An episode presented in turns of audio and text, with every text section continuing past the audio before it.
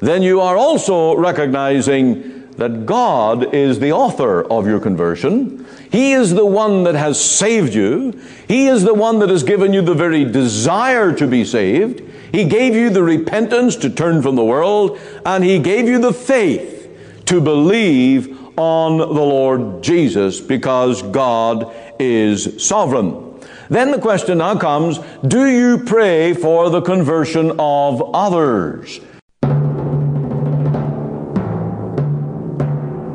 Welcome to Let the Bible Speak. This is Ian Goligher, and it is a privilege to be able to bring the gospel to you today. And I trust you will stay tuned with us as we look at this text in Psalm 2 and verse 8 Ask of me, and I will give thee the heathen for thine inheritance, and the uttermost part of the earth for thy possession.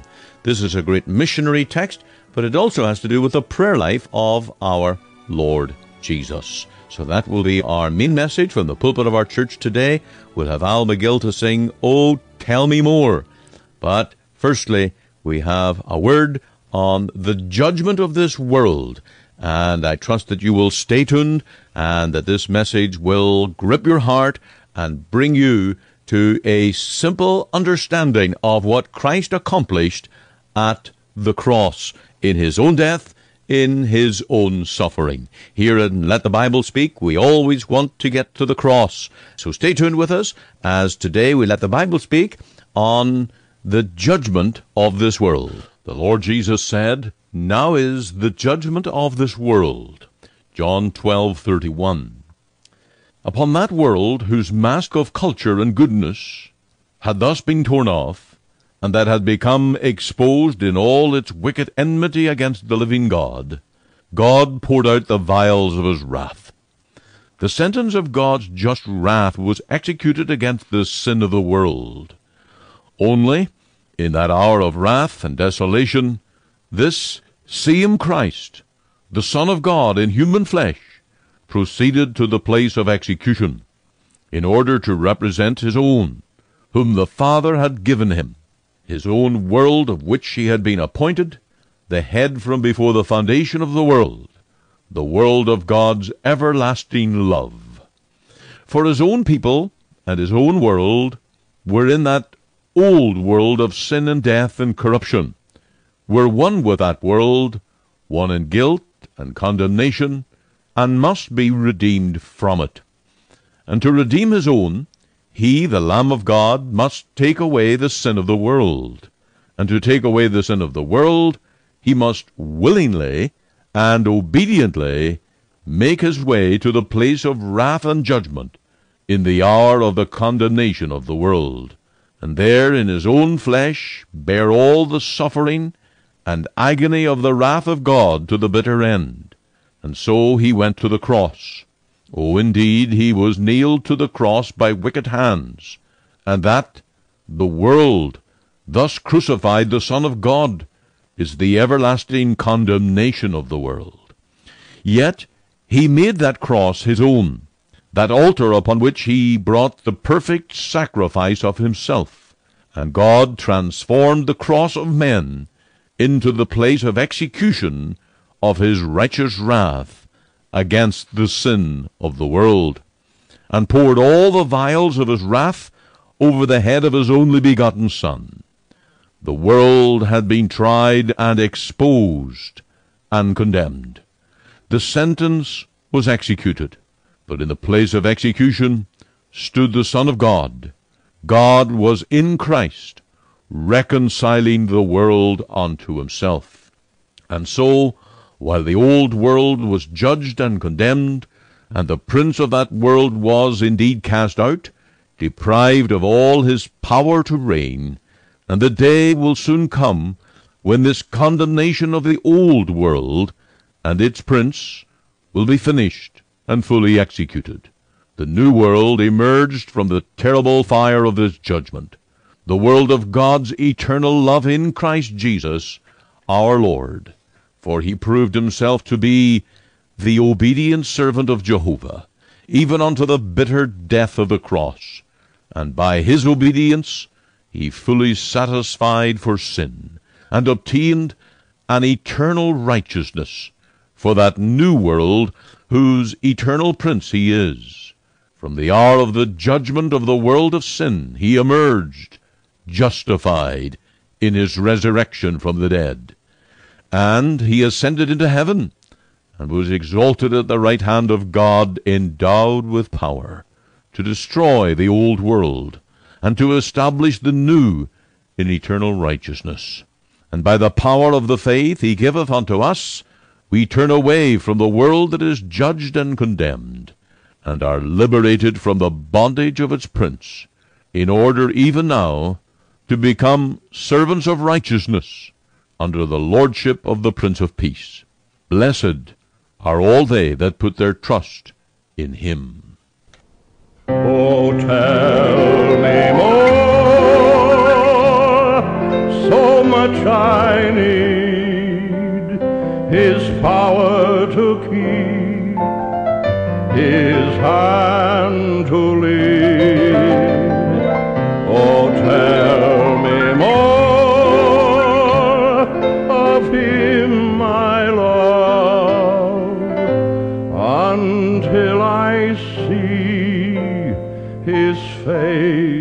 above. Oh, tell me more of Christ my Savior.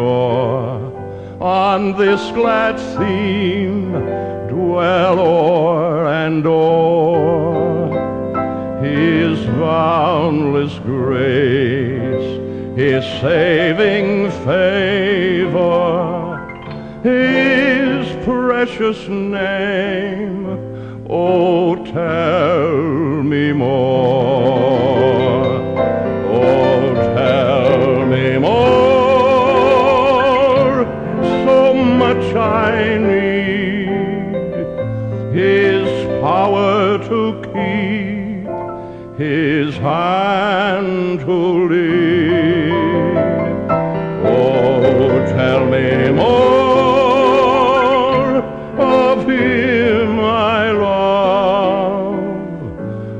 Until I see His face above. Oh, tell me more, and I repeating the happy news shall spread the joy. Come, blessed Lord, thy work completing, till songs of praise our lips employ. The Psalm 2, and our text today is the verse 8. Last Sunday I referred to this verse, Psalm 2, verse 8, this uh, text that has to do with the, the prayer life of our Savior, the prayers of our Lord Jesus. Psalm 2, verse 8, it says, Ask of me, and I will give thee the heathen for thine inheritance and the uttermost parts of the earth for thy possession. You may be asking the question, why pray? Why should we as Christians get on our knees and earnestly call upon God? Because God is sovereign. God rules over everything. And if you believe that God is sovereign, then you will be a praying Christian. Do you thank God for your food? Well, you're recognizing that your food comes from God ultimately. Uh, you have the health and the strength and the wherewithal to uh, find employment and therefore to get rewarded for the work you do, that you may purchase the groceries that you put on your table. And all of that is the providence of God at work in your life. Do you thank God for your conversion? That you are now a born again Christian? washed in the blood of the Lord Jesus. If you are thanking God for your conversion, then you are also recognizing that God is the author of your conversion. He is the one that has saved you. He is the one that has given you the very desire to be saved. He gave you the repentance to turn from the world, and He gave you the faith to believe on the Lord Jesus because God is sovereign. Then the question now comes, do you pray for the conversion of others? Family members, neighbors, friends, missionaries, and their work and those to whom they minister? Do you pray for the nations of the world that they be converted? If you do, you are acknowledging on your knees that God is absolutely sovereign over the hearts of all men, women and boys, boys and girls in this world. In this Psalm 2, it is a chapter showing us that God is working to a plan. And you'll notice that it is a reference to a decree in the verse 7. I want you to look at Psalm 2 verse 7. I will declare the decree. Decree? What's that? This psalm is made up of a number of different speakers. In verses 1 through 5, it refers to the heathen raging the rebels of this world who fly against God and who will not submit to his authority. And you have in verse 2, the kings of the earth, they set themselves and the rulers take counsel together against the Lord Jehovah and against his anointed, the Lord Jesus, saying, let us break their bands. And so you have men in their defiance, in their rebellion, going against God. But in verse 6, you have God, Jehovah, appointing his king. Those kings of the earth in their rebellion will not bow the knee. But here now is God's king. And of course, verse 6, it is King Jesus. I have set my king upon my holy hill of Zion. And then verse 7, he talks about the decree. Decree here is simply God's plan, God's purpose, God's covenant of grace for all those who are reformed, for all those who understand the scheme of the gospel from Genesis to Revelation as God's one eternal purpose.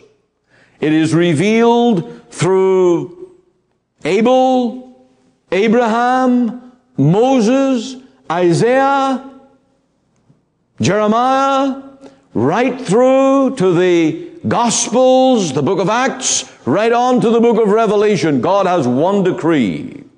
The saving of a people under the headship of His own Son, the Lord Jesus Christ. Now in this verse 8, where the Father says to the Son, ask of me, and that's where we get to the prayer life of the Lord Jesus. Our Lord Jesus was to ask, to pray to the Father. And I shall give thee the heathen for thine inheritance and the uttermost parts of the earth for my possession. God the Father, referred to here as Jehovah, asserts his plan.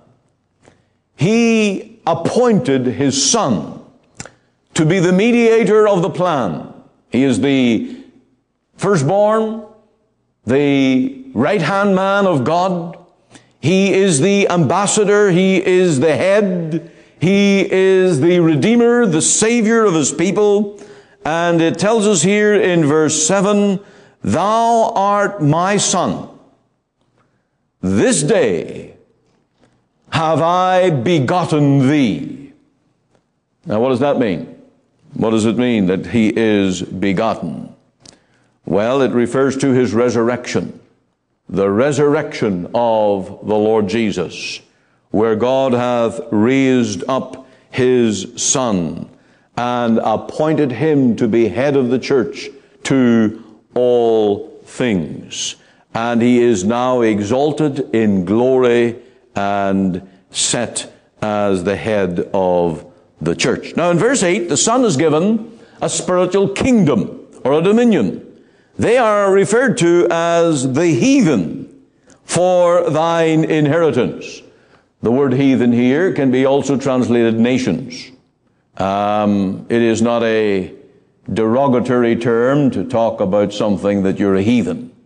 It's not mentioned in the term of a heathen dog. It is referring to people of other nations. In fact, it would refer to Gentiles. Gentiles. To the uh, Jewish mind, the heathen were the Gentiles. The people who were not born in, of the line of Abraham into the Jewish economy or the Israelite nation, they were looked upon as the heathen, the people of other countries, nations, and the Lord Jesus is told here to ask of the Father for the heathen or the nations of the world for thine inheritance. And so the Lord Jesus was to pray for souls. He was to pray for lost souls, souls of diverse backgrounds, peoples of all tongues, creeds and colors, and many souls. This is no small church we're talking about here. This is the multitudes that would be gathered in as a part of that kingdom. And so the Father's reward of a Son's work is to be claimed by prayer. Ask of me, and I will give thee. And here we have the sovereignty of God over all the peoples of the world, and yet He is accomplishing His purpose by prayer. Some people have difficulty with those two things. God is absolutely sovereign, and yet He demands or requires that I get on my knees and pray for God to work out His perfect will. Not only in my life, but in the lives of the nations of the world. But this is God's divine arrangement. And we see this through the Bible over and over. Men were to build altars, call upon the name of the Lord. And as in many such texts, call unto me and I will answer thee and deliver thee. And so this is biblical doctrine. Uh, this is a truth that every one of us must face. God is sovereign. He's going to build His church. Jesus said, I will build my church. The gates of hell shall not prevail against it. But He calls upon us to pray. You and me to be on our knees regularly, constantly, engaged in real, earnest prayer for God to fulfill His plan. Now, we're not going to pray that God will change His plan. We're not God, we're not asking God to do something differently than He has already put into practice or into purpose. He has already set the decree and this salvation that is all of God from A to Z, I have a responsibility to ask of the Father. Now, the great example of this is that the Lord Jesus, uh, this was a psalm written uh, in the days of David, a thousand years before Christ was born. The Lord Jesus did engage in earnest prayer. If you turn with me to John's Gospel, chapter 17, you will see here how our Lord Jesus actually prayed. We're not told Jesus prayed. We are given the words he prayed. And how in this chapter 17, the Lord Jesus really fulfilled that command. Ask of me, and I will give thee the heathen for thine inheritance. In the 17th chapter of John, what is sometimes referred to as our Lord's high priestly prayer, you have the petitions, the actual words uh, that the Lord Jesus prays. These words spake Jesus and lifted up his eyes to heaven and said, Father, the hour is come. Can you see now that you have two entities, the Father and the Son? The Son is pleading with the Father. And he says, Father, the hour is come, glorify thy Son. Now all of this is in full agreement with God's plan because God appointed his Son to this work and thou hast given him power over all flesh. God gave to the Son power or authority over all flesh, over all living things, that he should give eternal life to as many as thou hast given him. And so here is now the Lord Jesus engaging in prayer to his Father on the very same terms as Psalm 2.8. And he's praying, glorify the Son, that you have given me power over all flesh. Now, Lord, it's time. And in verse 3, and this is life eternal, that they may know thee, the only true God, and Jesus Christ, whom thou hast sent. I have glorified thee on the earth. I have finished the work which thou gavest me to do. And now, O Father, glorify thou me with thine own self with the glory which I had with thee before the world was. Now, that's going to be very important when we talk about begotten Son. When was our Lord Jesus begotten? We're going to answer that a little later. Verse 6 I have manifested thy name unto the men which thou gavest me out of the world. What is God's plan? God's eternal decree or plan is to save a people out of the world. God never decreed to save all men universally. God never purposed that every single person ever born of Adam would be one day in heaven. When God sent His Son to the cross to die for sinners, He sent His Son to die for a particular people whom God had chosen to eternal life. These are the people in view when the Lord Jesus is praying in John chapter 17. If we go down to verse 9, Jesus says, I pray for them. I pray not for the world, but for them which thou hast given me, for they are thine. And we could go down this chapter 17 and note how the Lord Jesus continued to pray. He prayed according to God's plan, God's program. He prayed for the actual people whom the Father had given to His Son. And here He is now asking, praying for His inheritance. The heathen, the people, the Gentiles of this world, that they would be gathered in. Now, the prayer life of the Lord Jesus is marked by prayer every, every juncture along the way. When he was choosing his disciples, he spent a night in prayer.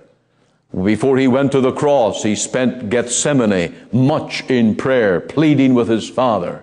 And so, while God is absolutely sovereign, and while he will carry out his eternal purpose, and there will be a people brought out of the world into glory, we're to pray.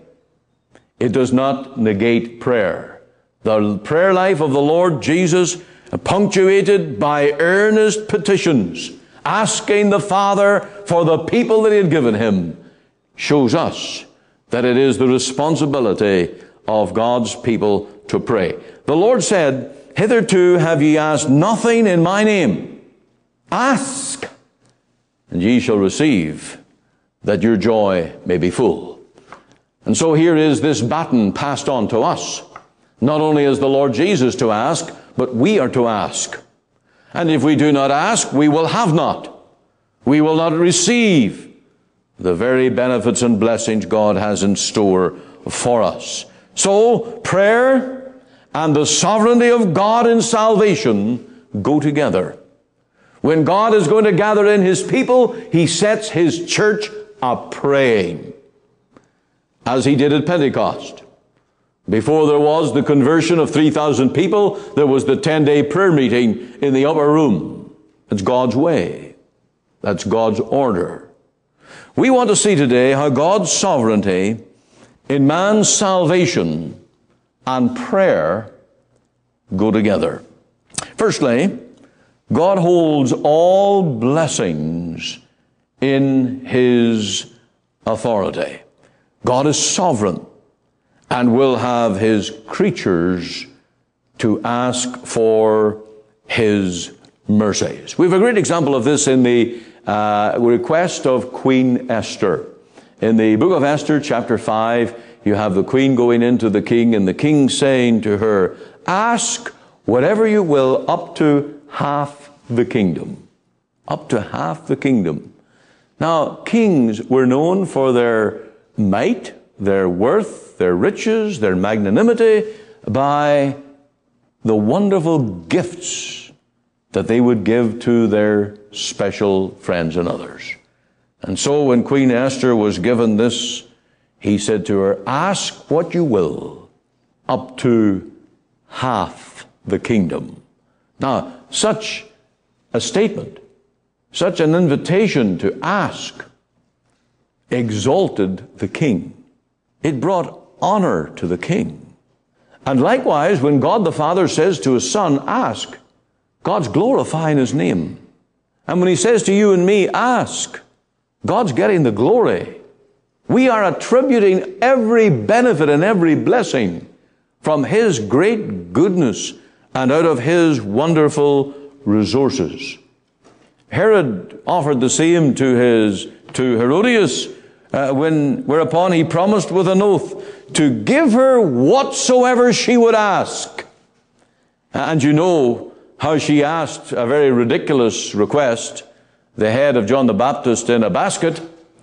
And even though it was not something that Herod wanted to do, because he had made his vow, he made his statement, his promise, Herodias got her request. And John lost his head.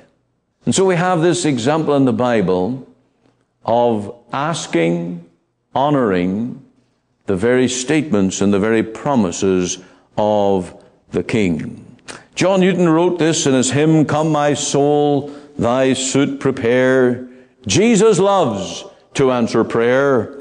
He himself has bid thee pray, therefore will not say thee nay. Thou art coming to a king. Large petitions with thee bring, for his grace and power are such that none can ever ask too much. And so as God says to us, ask we are bringing honor and glory to the God of heaven.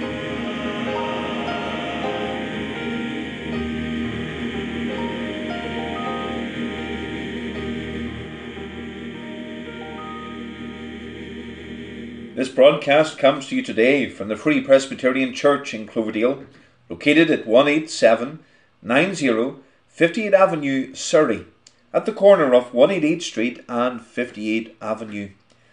On our website, you can find gospel articles, links to our sermons, and our gospel booklet called A New Beginning. There you can find a link to our Sunday services that are broadcast online. For all this information, please go to our website at cloverdalefpc.ca. You're warmly invited to attend any of our Sunday services at 10:30 a.m. and 6 p.m to meet with us as we worship God and to hear the preaching of His precious Word. We also meet for Bible study and prayer at 7:30 p.m. every Wednesday evening. Our Sunday School for Children and Adult Bible class meet every Lord's Day from September to June at 9:30 a.m. You can contact us using our office number which is 604 576 1091. Alternatively, you can email me at pastor.cloverdalefpc at gmail.com. Again, for all this information, please go to our website at cloverdalefpc.ca.